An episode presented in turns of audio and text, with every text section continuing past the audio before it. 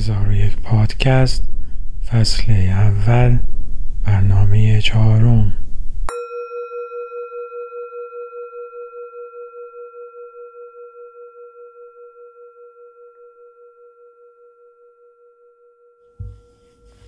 یک دو سه پازولینی فیلم هزار و یک شب خود را با برداشتی از داستان عشق تاج الملوک به دختری به نام دنیا با این جملات شروع می کند. حقیقت هیچگاه تماما خود را در یک رویا به نمایش نمی‌گذارد. تمام حقیقت در مجموعه تمام رویاها نهفته شده است. در این قصه شهرزاد ماجرای دختر پادشاهی به نام دنیا را تعریف می کند که در اثر رویایی که دیده است از مردان می ترسد و عاشقان خود را می کشد. رویای او از این قرار است.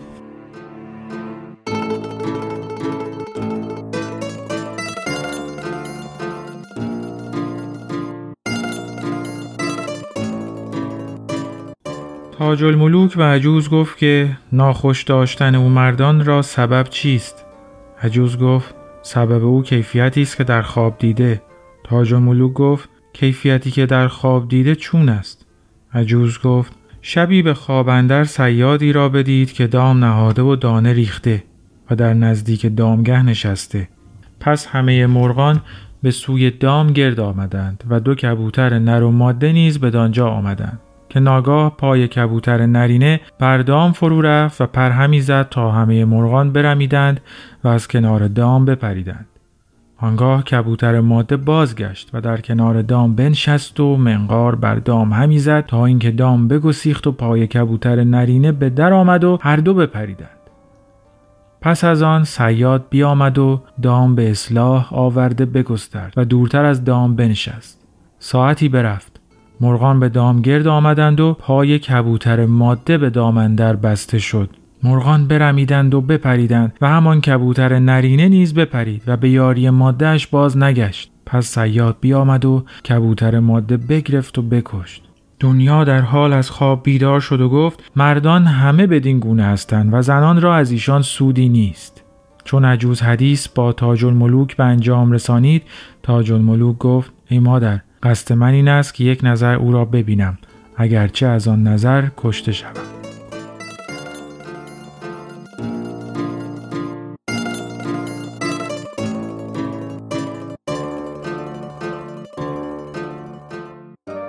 این بود روایت خوابی که دنیا دید.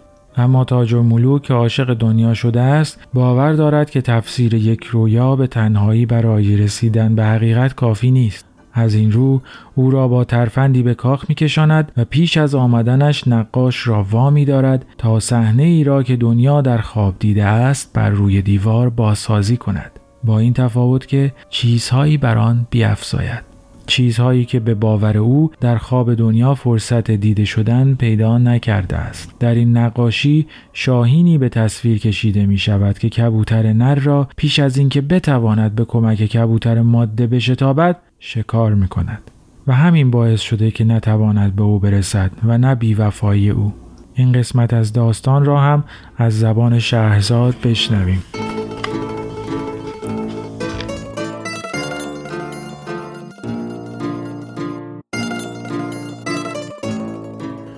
چون فردا شد وزیر بنا و نقاش را حاضر آورد و مایحتاج ایشان را فراهم کرد. به باغشان بیاورد و فرمود قصر را سفید کردند و با انواع رنگها نقش نمودند. آنگاه لاجورد و آبزر حاضر آورد و با نقاش گفت که در صدر این ایوان صورت سیادی نقش کن که دام گسترده و در کنار دام ایستاده و کبوتر ماده در دام او افتاده باشد.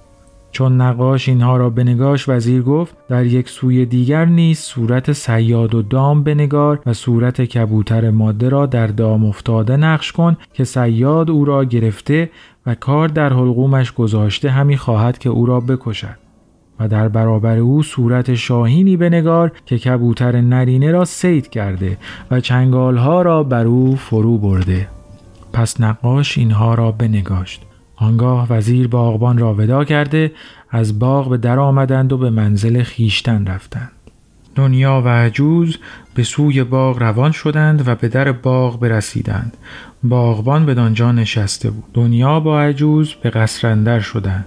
دنیا به نقش ها و صورت مرغان و سیاد و دام و کبوتر بنگریست و گفت سبحان الله اینها صورت خوابی است که من دیدم و گفت ای دای مهربان این صورتها را مشاهده کن که من پیوسته مردان را ملامت می گفتم و ایشان را ناخوش می داشتم ولیکن تو نظر کن که سیاد کبوتر نر و ماده را در دام انداخته و کبوتر نرینه خلاص گشته و همی خواسته است که بازگردد و کبوتر ماده را نیز خلاص کند. اما شاهین او را سید کرده و چنگال ها بر او فرو برده. از پریرو این سخنان را با عجوز می گفت و صورتها به عجوز همی نمود.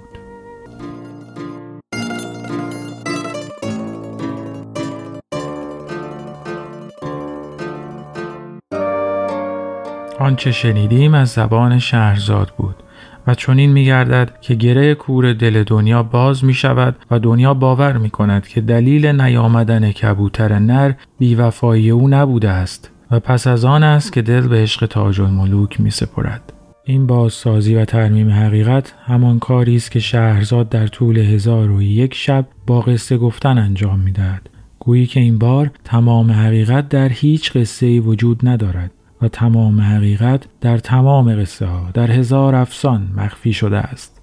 این چنین است که شهرزاد برای شوهرش که از خیانت ملکه سابق بیمار است شب به شب داستانهایی می‌گوید و نشان می‌دهد که تجربه او تمام حقیقت درباره زنان نیست و تنها یک داستان از هزاران داستان ممکن بوده است. و اینطور شاهی را که در تجربه تلخ خود زندانی شده است و برای فرونشاندن خشمش زنها را به کام خود می‌کشد و بعد سر می‌برد آرام آرام درمان می‌کند. این چنین است که این قصه ها تبدیل به داروی جادویی درمان روح می گردند. و همین گونه است داستان زندگی هر آدمی که از کنار ما رد می شود. هر یک از ما گوشه ای از هزار تکه حقیقت را در خود نهفته دارد و هیچ یک از ما به تنهایی بازتاب دهنده تمامی حقیقت نیست. با شنیدن داستان زندگی آدم های دیگر هرچند معمولی چیزی در ما جابجا و درمان می گردد. امروز با داستان وکیلی با شما هستم که دنبال اصل سند هر چیزی می گردد. کامیار قربان ابراهیمی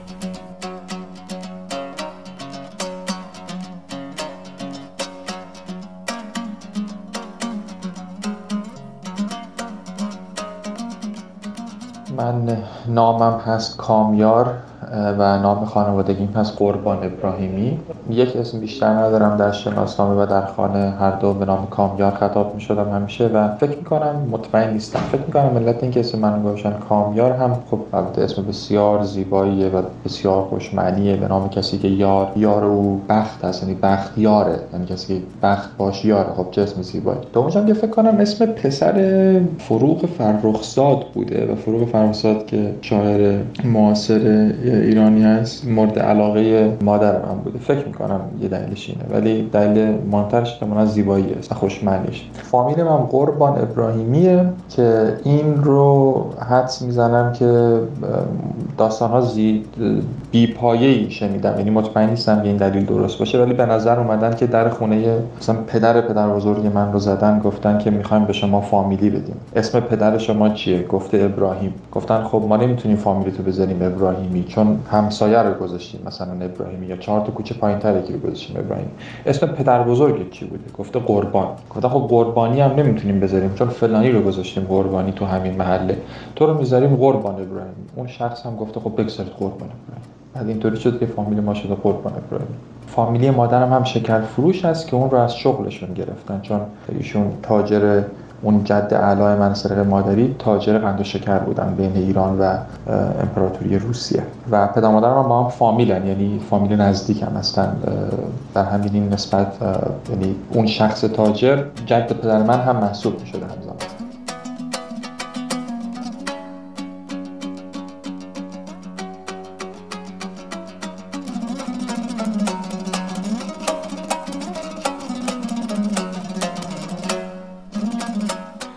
آخرین خوابی که دیدم من روی سی ساحلی بودم و این ساحل یک مقداری شنی بود ولی کلی هم کوه صخره اطرافش. و دریا موجای خیلی بلندی برمی داشت خیلی بلند. و من رو صخره اومده بودم من رو صخره نشسته بودم. این دریای ترسناک شده بود دیگه. موجای بلند برمی داشت و خوشو میکوبید.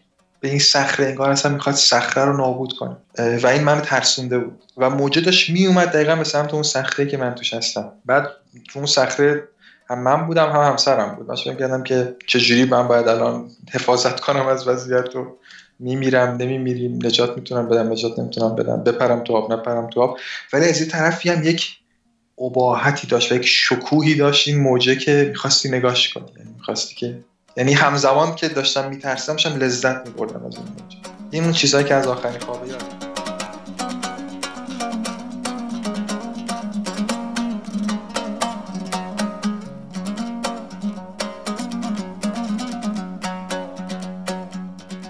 خوابگاه دانشگاه شیراز شاید دوره بود که بیشترین دوره که دوست دارم بهش برگرد ولی خب یه سری استرس های عجیب عجیبی هم بود موقع. یعنی اتفاقای عجیبی افتاد. شاید به خاطر می‌تونم بگم بهترین دوره که دوست دارم دوباره زندگی کنم اون موقع است. ولی خب اینکه اون بهترین دوره بود نشد یکم خدازاری دارم. اون دوره رو دوباره زندگی شما اتاقتون یادته؟ 102 102 پایین ترین اتاق. پایین ترین طبقه یعنی ما در واقع وقتی شما از در وارد میشه سه طبقه می‌رفتی پایین. ساختمون رو رو تپه ساخته بودن. اینجا ورودی بود ولی می‌دونی اینجا ستون بتونی بود اینجا که دیده نمیشه. آره. ولی ساختمون شکل مثلثی داشت یکم در که وارد می‌کرد میمدی تو سمت چپ دستشویی بود کوچولو سمت راست همون بود کوچولو. هر فلت 6 نفر بعد می بود هر اتاق سه نفر. می باید می بود؟ یا بود.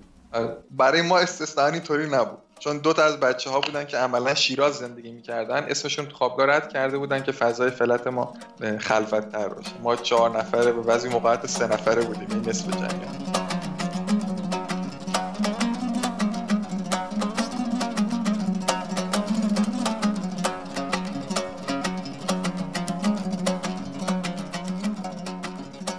دانشگاه یه فضایی بود که فرصت خیلی چیزها داد در کنار درس خوندن. درس خوندن حقیقتش اینه که شاید 20 درصد فعالیت منم تو دانشگاه نبود.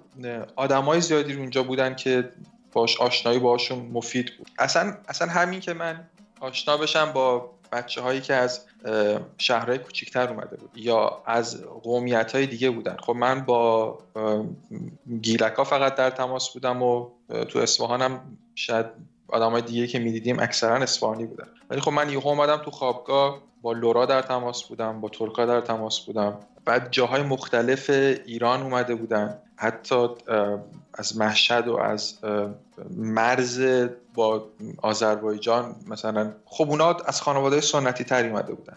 من اصلا با این با قدرت این سنت ها آشنا شدم. کم کم به نتیجه رسیدم که من و طرز تفکری که من داشتم هم در خیلی مواقع اصلا قابل اجرا نیست هم در اقلیت هم چقدر ضعف و هم اصلا شاید اصیل نیست برای اون منطقه.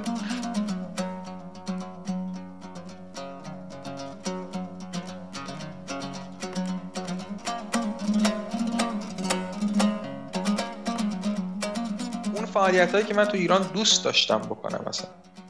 تو آمریکا اصلا دوست نداشتم بکنم. نه اینکه شرایطش هم نبود. تو اینجا می‌تونستی ارگانهای دانشجویی ثبت کنی می‌تونستی هزار مدل فعالیت بکنی. به جایی نمی‌رسه کاری نداره ربطی نداره. مثل اینکه یه سلولی رو جدا کنی از بدنه بعد بگی حالا تو اونجا رشد و نمو پیدا کن. یه یه بافت بی سر و میشه. هیچ وقت بخشی از بدن نمیشه.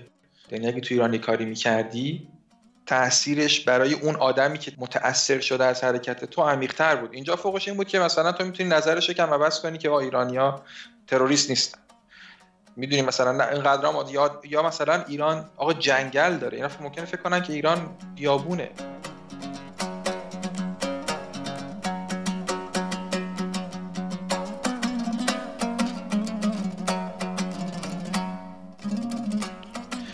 من یکم آدم میگم که رو سلامتیم حساسم و لوسم. شده که آره مثلا پزشک چیز خیلی ساده ای رو بگه.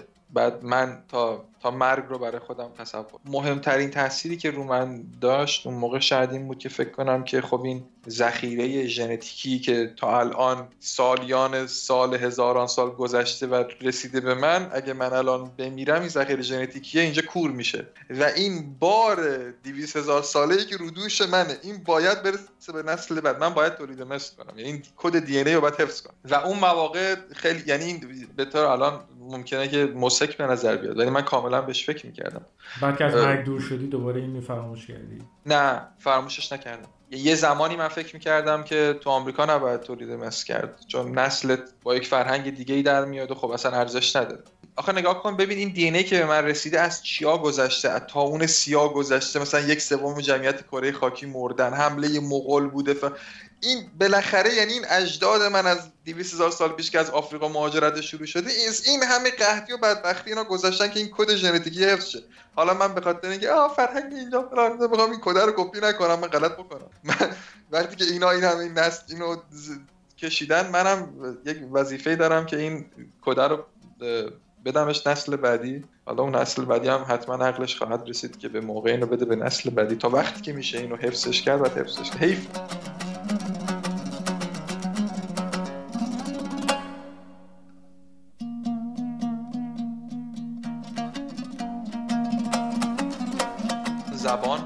خودش فرهنگ میاره با خودش ساختار فکری میاره. گرامر زبان تاثیر می‌ذاره روی اینکه شما چطور فکر می‌کنید. تحقیقات خیلی زیادی تو این انجام میشه و هر جا که زبان متفاوتی هست حتما فرهنگ متفاوتی و ساختار ذهنی متفاوتی هم هست.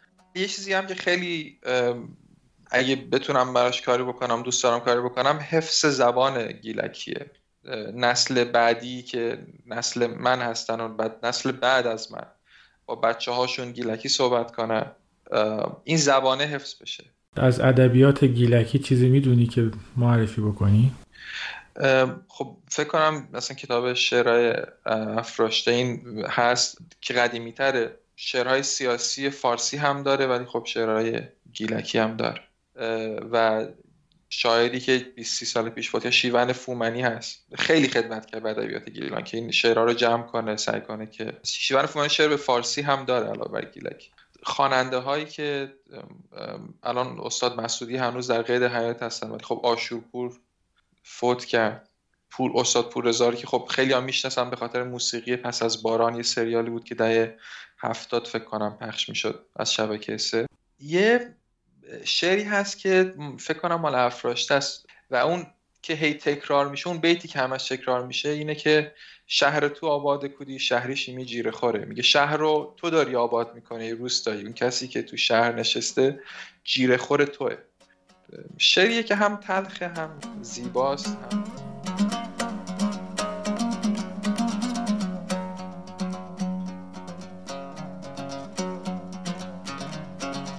یه سال پشت کنکور موندی. اگر پشت کنکور نمونده بودی الان احتمالا مهندس بودی درسته؟ بله اگه همه چیز طبق حساب کتاب اون موقع پیش می‌رفت من قصدم این بود که مهندسی نفت مثلا بخونم با بورسیه وزارت نفت که اون سال کنکور رو من سر جلسه رو کنکور رو تمام نکردم پا شدم زودتر از وقت ما فکر کنم استرس یعنی فکر کنم که حتما استرس منی گرفت. ولی اینکه دلیل دلیلی که استرس ایجاد شد این بود که اون سال 85 ریاضی سخت بود. همه همینطور که سوالا رو رد می‌کردم مغزم آمارم می‌گرفت که تو الان چند درصد زدی. شما می‌تونی حدس بزنی که این سوال درست جواب دادی یا غلط جواب داری میدی احتمال زیاد یا و یهو من رسیدم به چهار تا سوال که هیچ کدومش نمی‌تونستم حل کنم. و این تو ذهن من درصد من آورد پایین. و بعد من فکر کردم خب با این وضعیت که تو دیگه نمی‌تونی بورسیه صنعت نفت بیاری برای همین خب به این شرط ادامه نده اصلا برو سال دیگه بیا دوباره کنکور بگیر ترس نداشتی که دوباره اتفاق تکرار بشه؟ تو اون لحظه که این کار کردم نه. بعد که اومدم بیرون فردا شد فکر کردم که خب اصلا چرا؟ چون بیشتر فکر کن. این نیست که یعنی من اون لحظه حس نکردم که این سوالا برای همه سخته. اون لحظه فقط فکر کردم که خب تو که بعد باید مثلا همیشه 75 به بالا مثلا می‌زدی توی امتحانات الان که نمی‌تونی پس مشکل از توه. در صورتی که خب نه شرایط کلا عوض شده بود. اون سال کسایی که رتبه خیلی بهترم آوردن درصدای یه مقدار پایینتری از چیزی که فکر می‌کردن شد. و بعد سال بعد چه اتفاقی افتاد که اومدی تغییر رشته دادی که اومدی حقوق؟ نه نه نه. همون سال همون سال دانشگاه تهران حقوقم از ریاضیام گرفت. فکر کنم پنج نفر یا ده نفر. بعد دیدم ای چه جالب. یعنی یه چیزی تای ذهنم خورد. بعد کنکور سال بعد که دادم خب این بار رتبم خوب بود به نسبه مهندسی ها می آوردم ولی من گشتم تو دفترش دنبال اون حقوقه. و نبود. نمی گرفت دیگه. بعد من دیگه فکر کردم خب پس مهندسی ها رو می‌زنم و روانشناسی هم باز بود برای بچه ریاضی. می‌زنم و حسابداری باز بود. می‌زنم.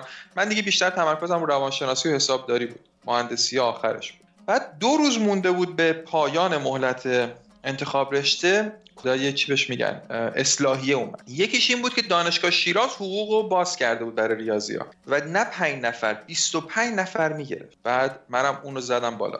خب ما که رفتیم دانشگاه حقوق ما خیلی آدمایی بودیم که خوش آمد بهمون نگفتیم. بچه های علوم انسانی ناراحت بودن. قابل درک هم است. مثلا ما بچه های ریاضی داشتیم با رتبه 12000 حتی منم یکم اذیت می‌شدم حقیقتش که مثلا چرا من که رتبم به نسبت خیلی بهتر از اینا بود مثلا من که رتبم 2400 بود چرا بعد بغلی که بشینم رتبهش 12000 می‌دونی بعد کنکور آدمی همچین حالتی رو داد حالا تو همینو مقایسه کن با بچه های انسانی که رتبهشون بود مثلا 200 190 دیگه حالا بعد بعدش مثلا 300 گفتن خب من 300 بعد ما 500 هزار نفر کنکور انسانی میدن. اینا 340 هزار نفر کنکور ریاضی میدن. رتبه 12000 تو این کلاس. به نظر اینطور که ما فهمیدیم اون سال اتفاقی که افتاد این بود که به دیوان عدالت اداری شکایت کردن که وزارت علوم حق نداره از بچه های ریاضی و تجربی بگیره اصلا پذیرش بگیره. و این کار موفق هم شد. کنسل شد. حالا یک حقیقت دیگه هم هست. بچه های ریاضی خیلی خوب عمل کردن.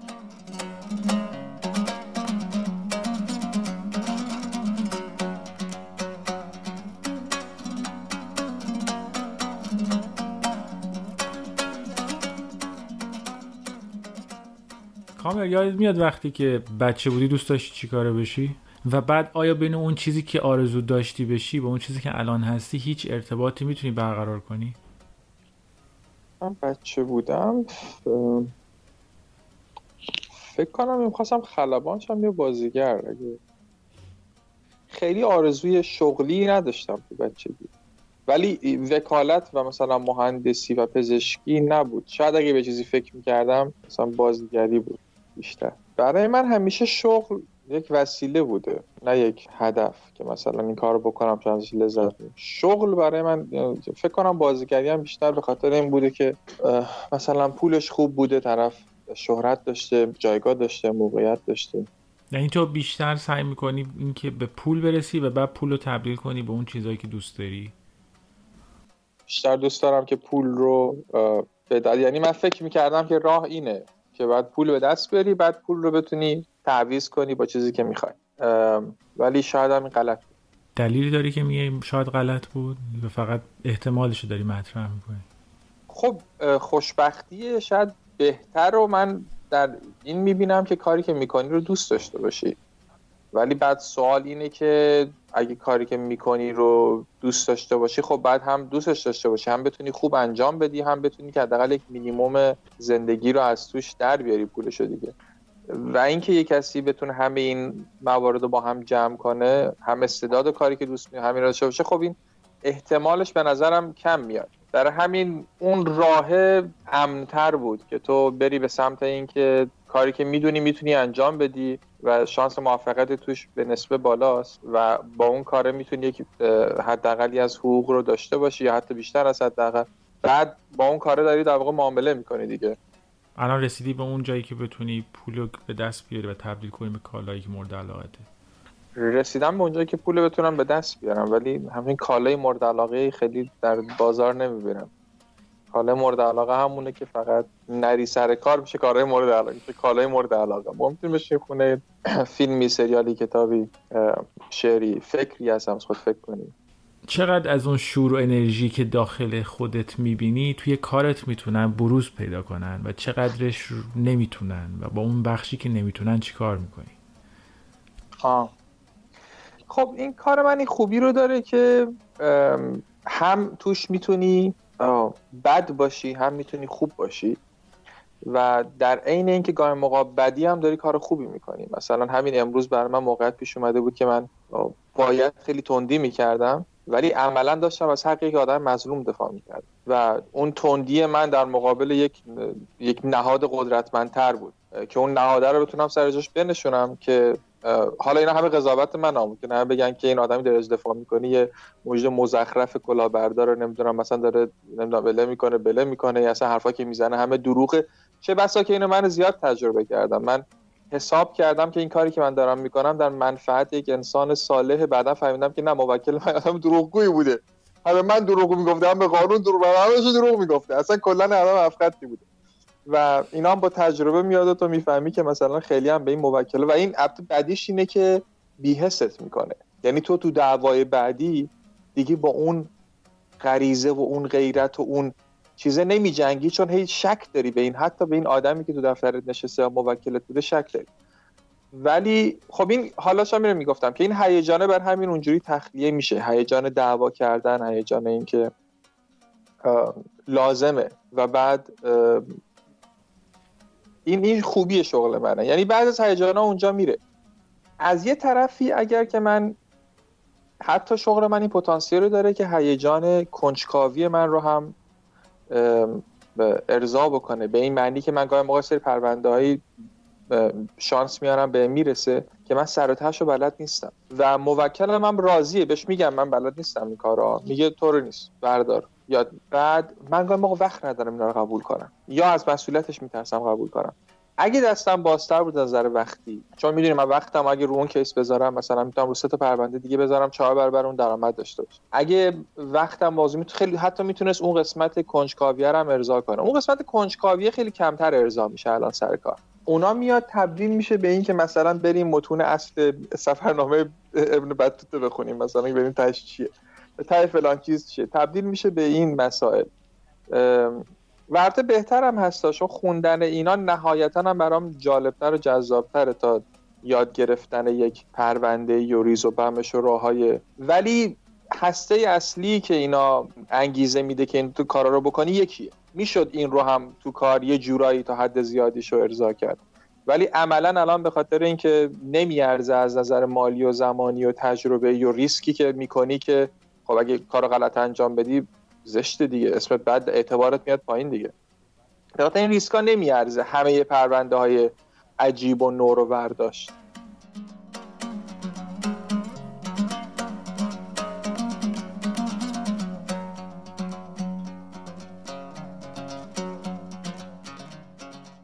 یه اشاره که کردی احتمالا در مورد اون فردی که دفاع کردی مقابل یه نهاد رب داشت به همین مسئله مهاجرت و اخراج از آمریکا. نه این موردی که همین الان هم اشاره می‌کردم رب به خانواده داشت اتفاقا. یعنی مثلا یه کسیه که موقع طلاقشه و به زور یه سری اموالی رو می‌خوان ازش بگیرن در صورتی که می‌تونه نده لزومی نداره بده. فقط یه وکیلی و فرد دیگه توی پرونده دارن بهش فشار میارن. و مثلا میگه نه شما فلان حالا که فلان کارو نمی‌کنی پس مثلا ماشینت بعد اینطوری بشه. که بعد من امروز بهشون گفتم شما چرا واسه خودتون یه سری فرضیاتی دارید که میگید اگر فلان کار نشه بعد اینطوری بشه؟ من اصلا هزار تا راه حل دیگه وجود داره. اصلا نمی‌کنم این کارو. اصلا من جواب شما رو نمیدم. اصلا ما وارد این مذاکره با شما نمیشیم. پاشید بیاید دادگاه است بعد این باعث شد که طرف اصلا خوش و طرف مقابل خوش پس بکشه. بگه او خب حالا میشه یه جوری دیگه هم به مسئله نگاه کرد. انتظار داشتن که ما تو همون چارچوبی بازی کنیم که اونا داشتن فشار می آوردن ما چارچوب رو قبول کنیم. و این برای من زیاد پیش اومده که من اصلا چارچوبا رو زدم به هم. مثلا گفتم که اصلا من این نحوه مذاکره کردن قبول ندارم که کیس رو به صلح برسونیم. بریم مصالحه نمی‌کنیم. این معمولا باعث تعجب طرف مقابل میشه تو آمریکا. اینا عادت دارن که یه سری بازیایی بکنن. در که دو طرف هم می‌دونن بازیه. و تو این بازی ها خب وقت در میره فلان میشه. حالا وکیلی که تجربه بیشتری داره یا پرونده یا طرفی که تمکن مالی بیشتری داره می‌تونه بیشتر قضیه رو کشش بده و پول وکیلش همینطوری بده معمولا به سود اون میشه. اینا عادت ندارن کسی کلا از مذاکره بزنه زیر مذاکره و من این کار زیاد می‌کنم و تا حالا به سودم تموم شد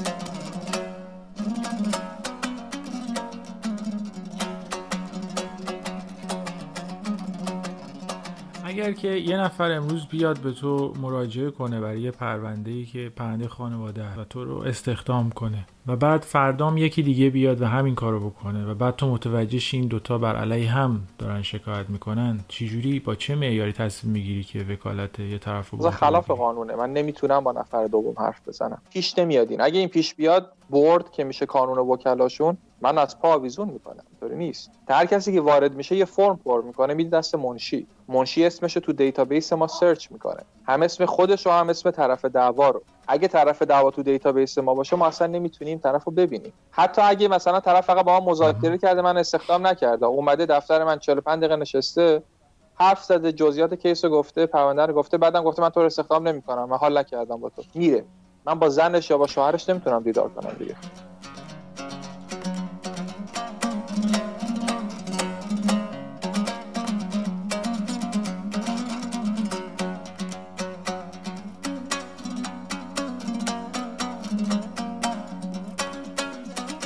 پرونده هستن مثل پرونده مهاجرت که تو با دولت طرف هستی. فضاش فرق یه سری پرونده های دیگه هستن که بین اشخاصه مثل همین پرونده های مربوط به خانواده. معیار تو برای قبول کردن اینکه مدافع یه نفر بشی چیه؟ آیا فلسفت اینه که هر کیسی قابل دفاعه و فارغ از اینکه این طرف کیه مطمئنا کیسش قابل دفاعه و من باش کار می‌کنم؟ یا اینکه پرونده رو مطالعه می‌کنی و به اساس یه معیارهای دیگه ای تصمیم می‌گیری. خودت خوب می‌دونی که هر کسی به تو مراجعه می‌کنه بالاخره شاکیه از اون طرف و دل پری داره از اون آره. طرف دیگه. خب من به عنوان وکیل وظیفم اینه که حرفای موکلم رو باور کنم. من اینو وظیفه خودم می‌دونم که اگه تو به من میگی قتل نکردی خب نکردی. گاهی موقع هست که به نظرم میاد اینا دارن دروغ میگن. ولی بهشون میگم میگم این حرف که می‌زنی سخت باور کردنش. ولی اگه تو به من این رو بگی منم میرم تو دادگاه اینو میگم. و از قانونم منو حمایت می‌کنه. تا وقتی که موکل من داره به من میگه و من صد درصد ندونم که این دروغه. یعنی مثلا سندی جلوم نباشه. حتی اگه حدس بزنم که حرفی که می‌زنه خیلی معنی نمیده. من وظیفم و وفاداریم به موکلم. بر همین من اولین چیزی که چک می‌کنم این نیست که صداقت طرف ارزیابی نمی‌کنم. من اولین چیزی که ارزیابی می‌کنم اینه که آیا اصلا من می‌تونم به این آدم کمک کنم یا نه؟ یعنی من تخصصشو دارم. فرض کنیم تخصصشو داری و شایسته اگه من بتونم به طرف کمک کنم اون موقع فرض می‌کنم که چیزایی که داره به من میگه صحیحه. تا وقتی که خلافش ثابت نشده. حتی اگه باور کردنش سخت باشه تا وقتی که خلافش ثابت نشده من فرض می‌کنم چیزایی که میگه صحیحه. یعنی خودت به نوعی طرف رو یه جور بازجویی نمی کنی که مطمئن شی که اون چیزایی که میگه با هم می‌خونه؟ تا جایی که می‌تونم بازجویی می‌کنم بهش میگم که سندا رو برام بیار. اگه این کار نکنم اصلا نمی‌تونم خوب کمکش. بازجوییش می‌کنم. ولی تا جایی که حقیقت به من روشن میشه چون گاهی موقع سندش وجود نداره همش ادعاه. من ادعاهایی رو باور می‌کنم ادعاهایی که نمیشه خلافش ثابت کرد. ولی ادعاهایی رو یعنی اگه بهش خلاف ثابت کرد که هیچی. ولی ادعاهایی رو که خلافش رو نمیشه ثابت کرد اگر موکل من یه سری ادعا داره و آدمای دیگه سری ادعای دیگه دارن من حرف موکلم باورم. شده هیچ وقت بری توی دادگاه و به نتیجه برسی که حق و طرف مقابله؟ نه. ولی شده که شده که ما پرونده رو تا جای بردیم جلو. بعد دیدم که موکلم داره کم کم جا می‌زنه و شرایطی که به نظر من منطقی نیست به عنوان صلح قبول می‌کنه. بعد اونجا بوده که فهمیدم که خب چیزایی هست که من نمی‌دونم یا موکلم بهم نگفت. اینطوری شده. آره. ولی آخه می‌دونی چیز دیگه هم هست. شما بالای 90 درصد پرونده ها هستن به دادگاه نمی‌رسه تا صلح میشن. برای همین این حالتی که میگی در حین مذاکرات پیش اومده. بیشتر از یکی دو بار. ولی توی دادگاه پیش نیومده.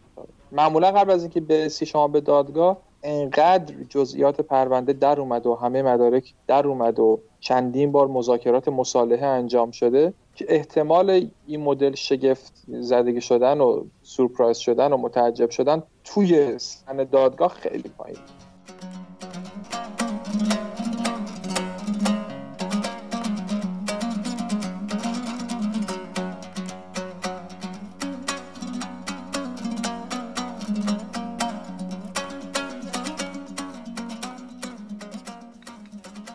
می‌کنید چرا بین مردم خیلی وقتا از وکیلا به نیکی یاد نمیشه حداقل؟ البته اینو میشه تو شغلای دیگه هم دید. مثلا هنرمندی که پول می‌گیره هم مردم بعدشون میاد. حس می‌کنن که اون کار هنری می‌کنه چرا باید پول بگیر برای وکیلا هم کسی که دنبال حق و ناحق کردنه چرا پول می‌گیره؟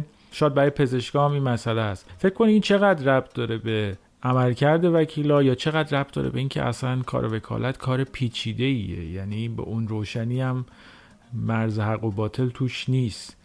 برای کسایی که پرونده های مثلا قتل و اینا برمیدارن حتما خیلی عجیب. پرونده های من قسمتیش که به به deportation می‌رسه به ریمووال می‌رسه به اخراج مهاجر می‌رسه اونجا خب واقعا بده خیلی بده. ولی شانسی که من دارم اینه که من همیشه طرفی هم که دارم از یک انسان دفاع می برای همین اون وزنی که میگی در تصمیم گیری خب خیلی گردن من نمیفته و آره خب خیلی بده وقتی آدم شکست می‌خوره که بیشترم شکست می‌خوری تا پیروز بشی به خصوص تو پرونده مهاجره چه مردم وکیلا رو خیلی دوست ندارن؟ به جز وقتی که بهشون احتیاج بهش فکر نکردم. حتی وقتی بهش احتیاجم دارم خیلی دوست ندارم. بهش فکر نکردم که دقیقا چرا دوست ندارن. ولی همیشه که تو گفتی می‌تونه دلیل باشه. یعنی دلایل خب کافی هم به نظر من. یعنی شما می‌تونی وکیلا رو دوست نداشته باشی چون پول می‌گیرن بعد تو سخت تو اون پولو بدی. مثلا طرف درآمدش گاهی موقع مجبوره که به راحتی بهت بگم یک هشتم یا یک هفتم درآمد سالانش رو به ما بده برای یه پرونده. خب سخته دیگه. من می‌تونم بفهمم که طرف وکیلش بعد از این کارو می‌کنه و میبازه. فکر اونو بکن. طرف یک هفتم درآمد سالانش رو میده و میبازه. خب انتظار مثلا خاطری خوش می‌خواد داشته باشه خب معلومه خاطری بدی داره. خیلی دلایل می‌تونه داشته باشه. همش هم قابل درکه. من می‌تونم بفهمم که وکیلا محبوب نباشن تازه منفورم باشن. و تازه وکیلا ممکنه سمتای تو بخصوص تو آمریکا سمتای سیاسی و دولتی زیادی هم وکلا می‌گیرن. بعد ممکنه خوبم عمل نکنن دیگه. خودش دلیل بیشتری دلیل خیلی زیاد می‌تونه داشته باشه که وکلات محبوب نباشن. همه اون دلایل هم منطقیه. و اینم منو اذیت نمی‌کنه اصلا.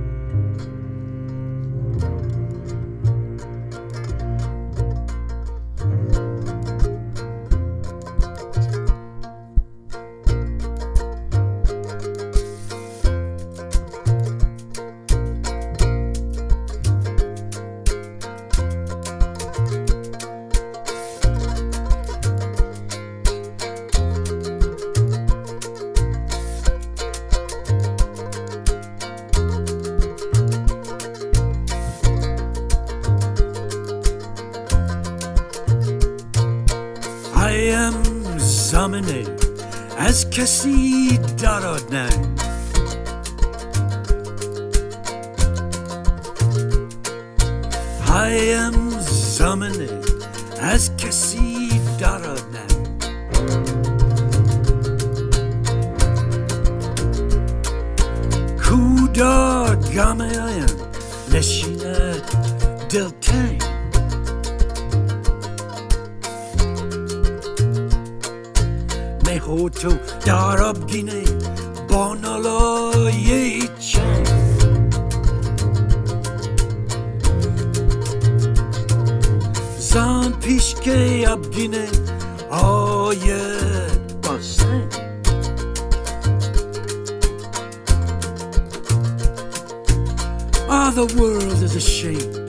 the person who sits and sulks, cries and whines, moans about their hard, hard, hard, hard times.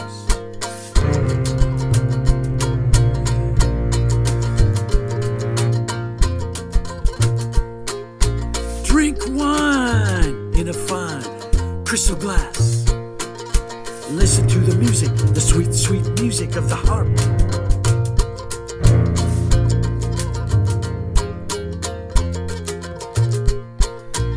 Oh, for that fine crystal glass and hard, hard rock clash.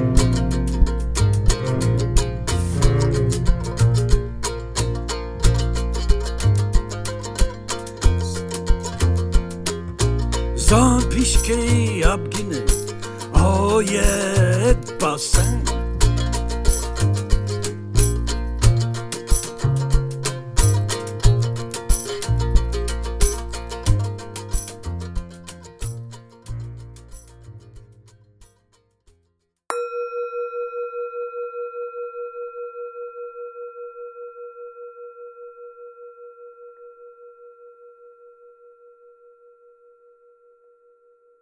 یه وکیل خوب کسیه که بتونه با کلمات خوب بازی کنه؟ بخشیشه. و تاثیر داره تو سرنوشت بله. بله خیلی زیاد. خیلی زیاد. خوب صحبت کردن خوب با لغات بازی کردن حاضر جواب بودن. اینا انکار این که اینا موثره به نظرم دروغه. از اون مهمتر خوب داستان گفتنه. یعنی شما بتونی یک داستانی رو خوب کنار هم بذاری که با دلایل و مدارک همخونی داشته باشه یعنی این دلایل و مدارک داستانی که تعریف می‌کنه رو نقض نکنه و داستان باورپذیر باشه و روون باشه. این مهمترین قسمتشه. این تو باید فکر کنی که چه داستانی باورپذیره و به حقیقت نزدیکه و قابل قبوله و هیچ سند و مدرک این داستانه رو نمی‌تونه نقض کنه. هر کسی بهترین داستان رو بگه برنده پرونده است. بعد حالا این داستان یعنی باید اول شواهد رو گذاشت کنار همدیگه و بعد از این نقاطی که به عنوان شاهد هستن یک قصه مثل یک نخ رد کرد که همه اینا رو با همدیگه گاهی سازگار موقع. حتی؟ بعضی برعکسش انجام میدن یه قصه رو تو ذهنشون می‌سازن شواهد رو بر اساس اون قصه باز تعریف می‌کنن و اصلا یه سری شواهدی خلق می‌کنن این وسط یه سری شهادت هایی رو می‌گیرن که با صحنه با اون داستانی که تعریف می‌کنه بعد طرف رو می‌ذاره ازش شهادت هر دوشه این تلفیقی از هر دوشه. هم داستانه اون اسناد و مدارک رو تحت شعا قرار میده هم مدارک داستان رو تحت شعا قرار میدن. و بستگی داره که مدارک چقدر قوی هن دیگه. شما گاهی موقع داری مثلا سند ملکی امضا شده داری که انتقال داده شده به یک شخص دیگه. آیا داستانی تعریف کنی که این سند رو یعنی این این سنده انقدر داستان رو خیلی محدود می‌کنه. ولی گاهی موقع فقط یه حرف داری که مثلا دور هم نشسته بود میگه خب فلان چیزا مال تو. اون موقع این این یکی شاهده این شهادت خیلی به دست تو وا می‌ذاره که تو قصه های دیگه ای بگی. ولی عملا یه وکیل خوب قصه گوه خوبیه. قصه گوی خیلی خوبیه. خب این چه تاثیر داره تو زندگی روزمره تو و اون چیزایی که می‌بینی و میشنوی یا حتی می‌خونی؟ آیا به تمام منابع و مدارک با دیده شک نگاه می‌کنی به خاطر اینکه خودت درگیر هستی با این قضیه ارتباطی که بین شواهد و قصه ها وجود داره؟ یا اینا برای دو تا چیز جداست که سر کار اونطوری هستی ما بقیه زندگی. اتفاق نمیفته اینا اینا یکی شده. اصلا فکر کنم حتی قبل از اینکه من این رشته رو بخونم هم این حالت رو داشتم. اصلا علت این که من دوست دارم منابع اصیل رو بخونم اینه که هر منبعی که می‌خونم که به منبع اصیل ارجاع داده فکر می‌کنم که خب نه تو اول آخرش نگفت. تو ممکنه که اون طرف منظورش نبوده باشه. و تو داری بد میگی. تو مثلا داری پاراگراف وسطی رو حذف می‌کنی. یا تاریخش رو بد ببینی. چرا این حرف زده؟ یا ممکنه دو سال بعد خلاف این حرف زده باشه. می‌دونی؟ از اولش این حالت در من بود. این و خب توی حقوقم این کمک می‌کنه. این می‌شد که حالا همین تردیدی که به منابع داری وقتی که متن تاریخی رو می‌خونی الان و همون دیدگاه شکاکانت درگیر میشه این تعقیب رو تا کجا ادامه میدی؟ چون خیلی از این منابع بر اساس منابع دیگه نوشته شدن. یعنی حتی وقتی تو به اون منابع هم رجوع می‌کنی و بعد در تاریکی تاریخ گم میشه از یه جایی به بعد. یه جایی معمولا می‌رسه به یه جایی که اصلا دیگه شفاهی میشه. یعنی دیگه به یه جایی می‌رسه که مثلا توی الواح آشور بانیپال دیگه یک باور شفاهی که از کسایی نوشته شده دیگه ثبت. شده چون اینو نمیشه تا ابد ادامه داد این وقتی که می‌رسی به اون بنبستی که دیگه نمیشه جلوتر رفت اون موقع چی کار می‌کنی موقع فکر می‌کنم چقدر مسخره است اصلا. زیاد برام پیش اومده. یه, چیزی رو خواستم پیدا کنم که برسم. الان عادت کردم بهش. مثلا شاید اولین بار 7 سال پیش تعجب کردم. یعنی همه این مسائل سر کشف چیه که مثلا یه کسی اصلا گاهی موقع نوشته شده تو این متون که مثلا ما این پاراگ... این قسمت از کتاب گیلگمش رو ما به این علت داریم که یک دانشجویی مثلا یه کاتبی یه کارگزاری توی کتابخونه آشوربانیپال رونویسی می‌کرده از اینکه دستخطش خوب شه. حالا نمی‌دونم چه جوری اون دانش اون کسی که متن در آورده به نتیجه رسیده بود. البته کتاب انگلیسی خیلی مشهوری هم هست که بهترین تجربه اخیر گلگمش. اینو من تو زیرنویس اون کتاب خوندم.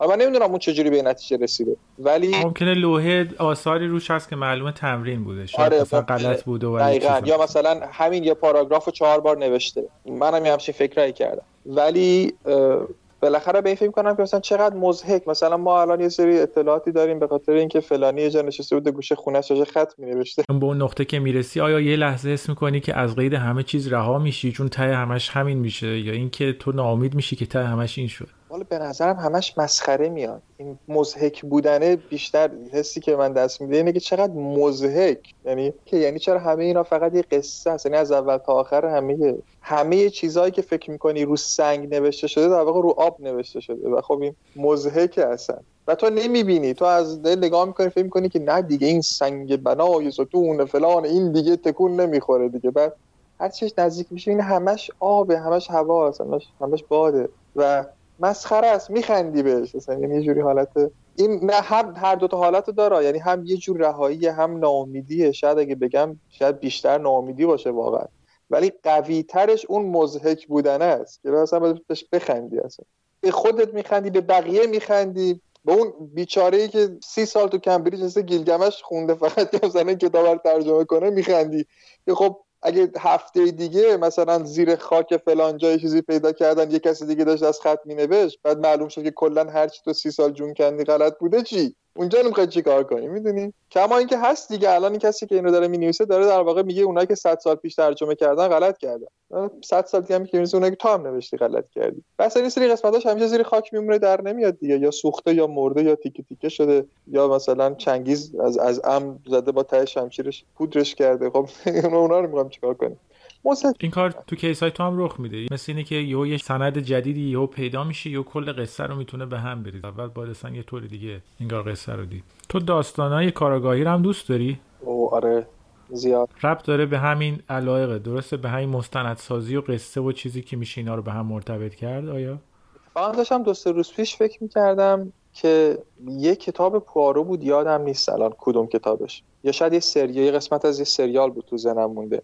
ولی من همیشه کاری که می‌کردم به خصوص تو دورانی که راهنمایی بودم کتابای آگاتا کریستی رو میخوندم نه شرلوک هولمز من بیشتر کتابای پوارو خانم مارپل و کتاب آگاتا کریستی رو میخوندم. و همه هدفم این بود که من بتونم قاتل حدس بزنم. یعنی من بتونم از آگاتا کریستی بهتر باشم و گیج نشم. بعد یه بار بود که این یک قسمت بزرگی از مدارک رو پوارو از ام درست کرده بود که بقیه رو گول بزنه. یه چیزی رو یا تو سطل آشغال گذاشته بود کاری کرده بود. بعد پوارو می‌دونست که این اصلا سند دستازیه خب آگادا کریستی هم می‌دونست. من که نمی‌دونستم. هیچ جای کتاب نگفته بود. تا اون لحظه آخر که می‌خواست بگه این اصلا اون دستمال اصلا علکی بود یا نمی‌دونم اون تیرانداز علکی بود من گذاشته بودم که من نمی‌دونستم. من خیلی لجم گرفت اون لحظه. که این جنگ نابرابر بوده. یعنی من بعد اینو می‌دونستم. من به همین دلیلی که دقیقا تو میگی از کار آگاتی کریستی خوشم نمیومد. نه خانم مارپل نه پوارو. به خاطر اینکه این آخر سر ما یو میفهمیدیم یه پنجره یه جای باز بوده که اصلا تو فیلم نشون داده نشده بود. و من حس می‌کردم به من خیانت شده. دقیقا من حس ولی توی شیرلوک هولمز اینجوری بود که مسئله اول ارائه می‌شد به صورت یه معما و بعد واقعا تو دیگه با معما هم گام بودی با اون شروع می‌کردی هر کردن. اینش نامردیه. یعنی من دوست داشتم که همه اطلاعاتی که پوارو داشت و منم میداشتم که با هم برابر باشیم دیگه. نه اینکه مثلا اون یهو بگه که آ راستی فلان مدرکی که اون بدبخته کی بود؟ اون اهل مال اسکاتلند یارد بود. که مثلا اون سرباز رزجب. آره اون سرباز رزجب بدبخت همش دنبال اون مدرکه میدویده که پوارو از جیبش در آورده اونجا خب که خیلی نامردیه. خب معلومه جب میره آلبالو بچینه. خب تو فرستادیش. خیلی نامردی. ولی آره من این کار زیاد می‌کردم. اینو تو دوران راهنمایی به خصوص تابستونا کتابای آگات کریستی رو میخریدم و حتی با آگاه موقع با اعضای خانواده مثلا با داداشم و با خالم و مامانم و اینا میخوندیم با صدای بلند. که یه کسی می‌خوند بقیه گوش می‌دادن و این کتاب دور میگشت. که پیدا بشه که همه فکر می‌کردن که این قاتل کیه.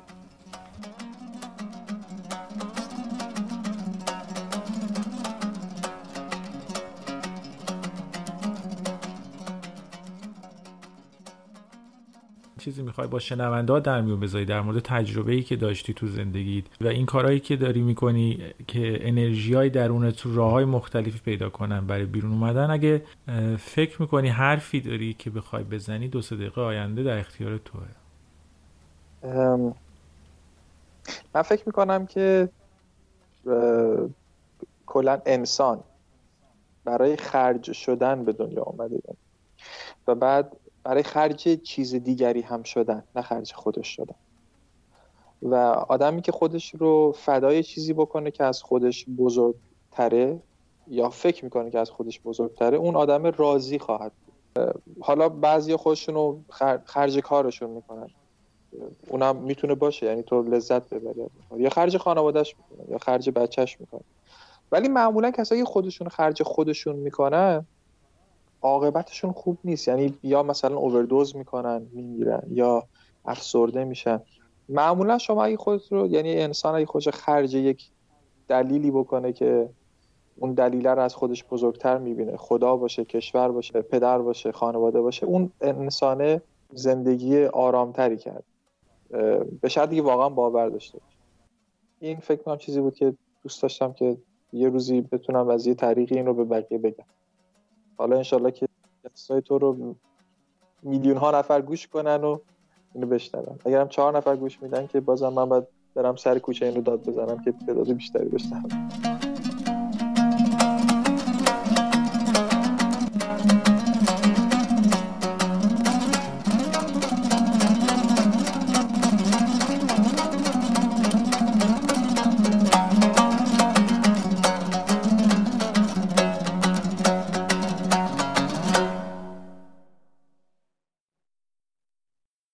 چه پیغامی میدی به آینده خودت بعد از ده سال که دوباره مصاحبه رو بشنوی؟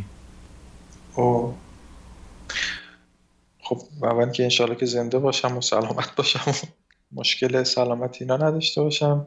بعدم به انشالله که یعنی امیدم اینه که ده سال دیگه به که بگم پیامی بدم بذار آرزوام بگم. ده سال دیگه آرامشم بیشتر باشه قدرتم بیشتر باشه. از نظر مالی و از نظر کلا ثبات درونی. و من آزادی عملی بیشتری بتونم داشته باشم. مثلا بتونم اگه بتونم که چهار پنج ما کار نکنم مثلا برم ایران رو بیام.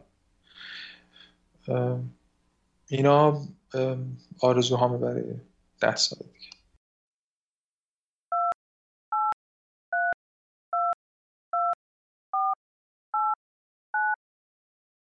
Horror Podcast.